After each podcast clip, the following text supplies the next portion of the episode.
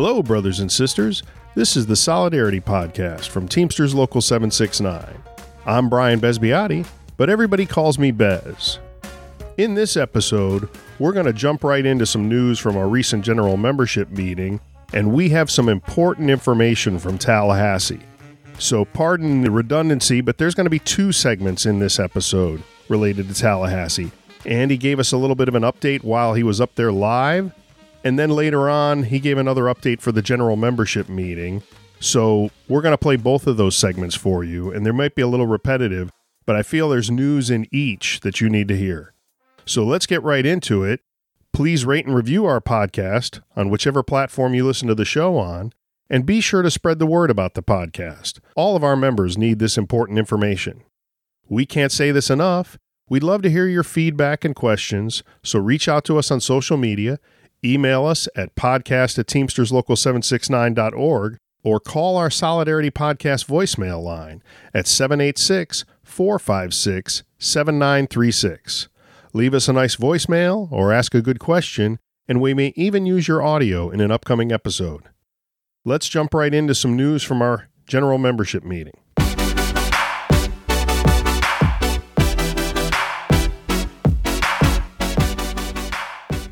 The first news we have from the meeting is a segment from Steve Myers where he read a couple of letters that were written to the local from recent scholarship recipients. Here's Steve. Dear Teamsters Local 769, I am writing this letter to thank you for your support into furthering my education. With this help, I'll be one step closer to getting a degree in business administration and making a change in today's society. I will continue to strive during my next years in college. I appreciate the support and acceptance of this Teamsters Local 769 Scholarship Fund and happy holidays. Thank you, Janice Coria. Dear Teamsters Local 769, I want to express my sincere gratitude for selecting me for a $3,500 scholarship this year. I am currently attending the Florida State University and am, an, am in my second semester. I started last summer and I love every bit of being a college student. I am seeking a, a degree in exercise um, physiology and then will be continuing my degree in physical therapy. I am thankful that my mom has been a dues paying member since 1995. As I mentioned in my essay, I have learned a lot from her regarding health, the healthcare field and, and specifically the value of a labor union. I have heard her tell stories where the union has been so valuable. Again, I just want to say thank you again for this honor. Sincerely, Nick Rutledge.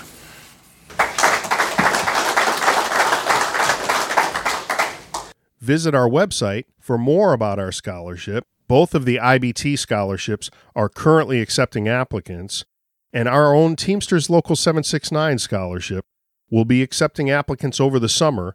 Look for the application somewhere around May. Next, in news from the general membership meeting, we have the report that Andy gave those in attendance. And as I said, it may be a little repetitive later on, but here's Andy. So again, the state legislator is going at it, going after uh, attacking working people. So let me start off with Senate Bill 433, which is a preemption bill. And basically, what this bill does, it preempts local governments from being allowed to pass any type of living wages or any type of ancillary benefits uh, that are mandated on contractors who do business with the county or a city.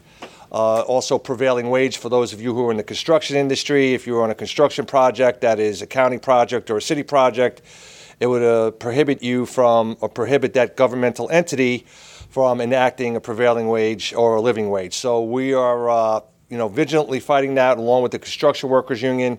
That will impact about 800 of our uh, airport workers in Miami Dade. So it does have a serious impact on our members here in uh, Miami and throughout the rest of the state where they're all living in prevailing wages. So we are vigilantly fighting that back, and we really think we have a good shot at defeating that bill, which we have been able to do for the last 10 years. They bring it up every year.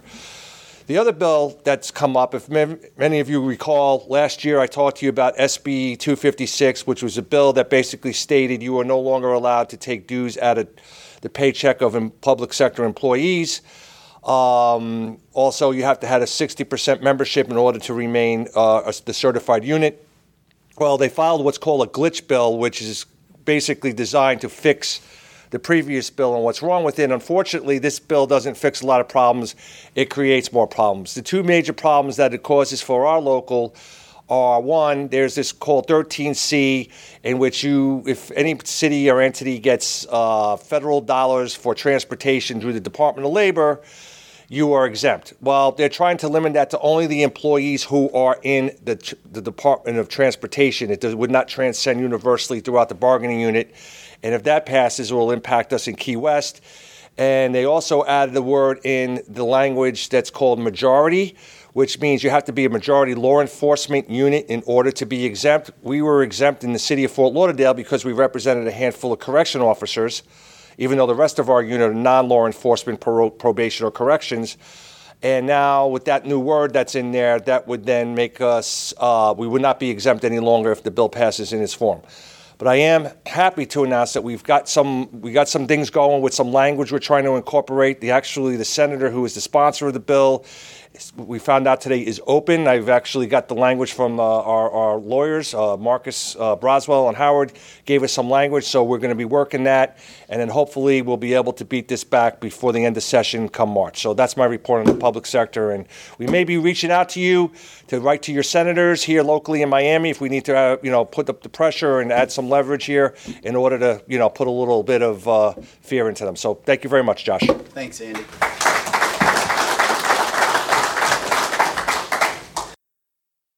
Yeah, we definitely will be reaching out to you all to call your state senators, your state reps. Um, this is clearly just another attack on unions. If if last year's bill wasn't bad enough, this one uh, is much worse. And as you've heard me talk about, uh, living wage ordinance affects about seven, eight hundred of our members out at Miami International Airport. Hopefully, we'll be able to kick that back. As Josh said, look for ways that you can get involved when we send out updates as we surely will in the future. We'll be right back. Teamsters Local 769 is proud to announce a new benefit that adds more value to your union membership. Members of Teamster Local 769 can now save on travel like never before. Our executive board recently approved another new member service called Wise Traveler which gives every member free access to a private booking engine offering better prices on hotels, resorts, and weekly rentals that always beat websites like Priceline and Expedia. To begin saving with Wise Traveler, visit our website at teamsterslocal769.org and click on the member discounts link under the members menu. You can also connect using the benefits tab under the member tools section in our smartphone app. Wise Traveler is free exclusively to members of Teamsters Local 769 and comes with no obligation to book, but you'll want to when you see the savings. We are confident that Wise Traveler is a union friendly company that will offer excellent savings to our members. Try it today and save up to 65% on hotel and resort rates. Hi, this is Dan Allen in West Palm Beach, UPS, and you're listening to the Solidarity Podcast by Teamsters Local 769.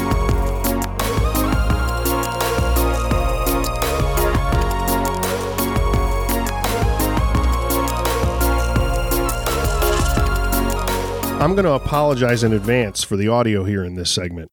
Andy was up in Tallahassee at the moment we were recording, and we were having some connection issues. So the audio drops in and out a few times, and I tried to clean it up the best I could. However, the content is extremely important. Here's the segment. So, we're joined right now by business agent Andy Madtes, who's currently up in Tallahassee, getting the lay of the land and the latest legislative session that just began this week. Yes, sir. That's correct. All right. Feels like it's already been two weeks. yeah. That's why I had to check. Yep. Maybe you could give us a little bit of a rundown on what we've been confronted with already. Yeah. So there are a handful of bills. First is Bill uh, SB 433, which is a uh, preemption bill and it would preempt local and county governments from being able to pass living wage ordinances. It's a really bad bill. It's probably one of the worst preemption bills we've had in years. Uh, labor has been able to successfully beat these bills back year after year, uh, and we're going to have to do that again this year. It's um, I was in the committee hearing yesterday, and it's quite evident that the sponsor of the bill, Representative Esposito, has no idea what the bill really the impact the bill will have on ordinary working people, especially low wage workers. She was ill prepared and couldn't answer a lot of the questions that were pointed to her, uh, asked of her during the hearing. Um, it, it, it became even more evident as the hearing went on that she's basically just taking this legislation and running it for the Contractors Association, Retail Association, and Big Business. So we're going to be fighting that all throughout session, and hopefully we'll be able to beat it back like we have in years past. Right. So that was 433. Yes, yes, four three three, and, then there was that was filed uh, from last year's union busting bill, SB two fifty six, which now tries to pare down the ability for the unions to uh, represent workers to some extent. So, for example, there's a 13C rule that if you had transportation dollars coming in from the federal government and you filed for the exemption, the whole entire unit would have been exempt. Example would be Key West for us, but now the bill has been drafted and now it would only exempt those who actually work in the transportation department. It would not transcend throughout the rest of the bargaining unit. So that would be problematic for us in Key West. And then there was language that was added in the bill that also talks about um, you have to have a majority of law enforcement, corrections, parole officers, etc., in order to be exempt. Where in Fort Lauderdale, we had a handful of correction officers who was defined as a mixed unit, which PERC had ruled we were exempt. But this new language now would not have we would not be exempt if this bill goes through in its in its uh, current form. Right. Um, right. The Freedom Foundation, we believe, is behind it. Uh, we know is behind it or part of it. Uh, the firefighters and police officers, there's language that was incorporated into the bill that helps them, but to be organized. So uh, we had a very robust conversation today with the AFL-CIO and the other affiliates, and we have a pretty good outline plan to go to the legislators that we legislators we believe that we may be able to be helpful and try to see if we can add and amend language that will help us and or you know remove language. It's going to be a very tough flip though because of the political environment. yeah, it seems like they're pretty focused this time on coming after us. Yeah, and then there's another bill, uh, which I don't know the number right off the top of my head, but it's related to child labor laws. They're trying to make it now where 16, 17 year olds can work past midnight, go up on roofs, go up on scaffolding. Uh, they have certain protections right now. And um, now they want to take away those protections and give the employer more latitude to be able to schedule 16, 17 year olds for longer hours, mandated hours, mandated scheduling, and also put them in precarious, dangerous situations uh, as it relates to certain types of jobs. Um, basically, wh- what, what happened here was the uh, immigration bill that was passed by the governor scared a lot of the immigrant workers away from Florida, and now they're looking at a labor shortage um, in those types of jobs, and so now they're trying to fill that labor shortage by putting this bill forward, and you know, putting our uh, young our youth in harm's way potentially. Wow. And the other, another, uh, uh, and, you know, let me li- deliver a little good news. I mean, um, you know, the Florida retirement system uh, is looking to put forward a, a permanent COLA for the retirees in the state of Florida. So our members who are part of the FRS could benefit from that. Um, so that's that's actually a good thing. Um, and they're also now allowing two switches from the uh, defined benefit to the defined contribution. You could go back and forth where right now you're only allowed to make one move, but now you can make two moves. So at some point in time before you're vested, if you want to choose to go back to one or the other, they're going to open that up and allow our folks to do that as well, which is a good thing. Okay. No, that is good. Yep. So that's basically it in a nutshell about what's going on. I mean, So, what are we in store for next week? Do you have any kind of a preview on where this some of this is going in the? Yeah, well, the bills that I just mentioned, the union busting bill has been only uh, sent to two committees, which is a problem because that means they're looking to fast track it. Although we don't believe that it's going to come up next week, it has not been assigned to any committees uh, in the House of Representatives. It's the same. There's a mirror bill in the House, a companion bill, but that's not been assigned to committees yet. And um, but so that won't come up next week, and we won't really know which bills are going to be the hot item bills because you know there's 48 hours notice that has to be given, and usually at our debrief at the Working Family Lobby Corps, we'll know that day exactly what bills that we have to focus on. So Okay. there's no clear sight as to what's going to happen next week. So we'll just tell our members to stay tuned and be ready to jump into action when we need them to, to show some support or Absolutely, especially on the um, on the preemption bill. I talked to business representative Eddie Valero. We represent 800 janitorial workers in Miami-Dade County. This would have a catastrophic impact on them and their families. Um, so if we need to, you know, rally the troops, there are several uh, senators who, who who are from the South Florida area who many of our members live in the district and we will have to do a vote no campaign if this thing starts to get legs and uh, we need to put all hands on deck to kill it because that will have a major impact on our folks at the airport our members at the airport so that's what we got man All right. Well, thanks for joining us. Thanks for giving us the breakdown. you got it buddy We'll, I'm sure, be doing this a couple more times during this session. all right looking forward to it as always And you have a good weekend, Andy. you too bro That was business agent Andy Madtes joining us direct from Tallahassee. Again, I apologize for the quality of the audio in a few places there, but the message was of top priority. We'll be right back. Hey, Teamster members. Are you aware of all the benefits of your Teamster membership? Your Teamster privilege entitles you to members only savings on everything from renting a car to sending a bouquet of flowers. All U.S. Teamster members and their immediate families are eligible to receive savings on legal services, entertainment discounts, car and truck rental discounts, credit counseling, flower and gift basket discounts, and interstate moving discounts. For more information on these and other benefits to your Teamster membership, visit teamsterslocal769.org slash solidarity and click on the Benefits tab on the right side of the page. So we're joined right now by business agent David Renshaw, who heads up our toy drive every year. And we have some details and a little debrief on this year's toy drive. How's it going, David? It's going well, Bryan. How about yourself? You have a good holiday? Yes, yes, very good. Thanks. Give us the lowdown. Well, this is our 12th annual year of um, our, our toy drive. And we actually looked at, uh, found some original photos, some OGs, and it just goes to show you of, of how much we have expanded through the membership and how they have gotten involved and engaged and it's just uh, it's an incredible sight to see now on the on the December meeting because uh, as you know it's a plethora of toys uh, we're even now having to double stack Yeah, yeah. No, I saw those old pictures and it looked like you could fit the toys in the trunk of, you know, a standard sedan from the first collection, which was I'm sure they were appreciated, but but boy, we've grown to where we fill multiple pickup trucks and going to multiple destinations. It's great.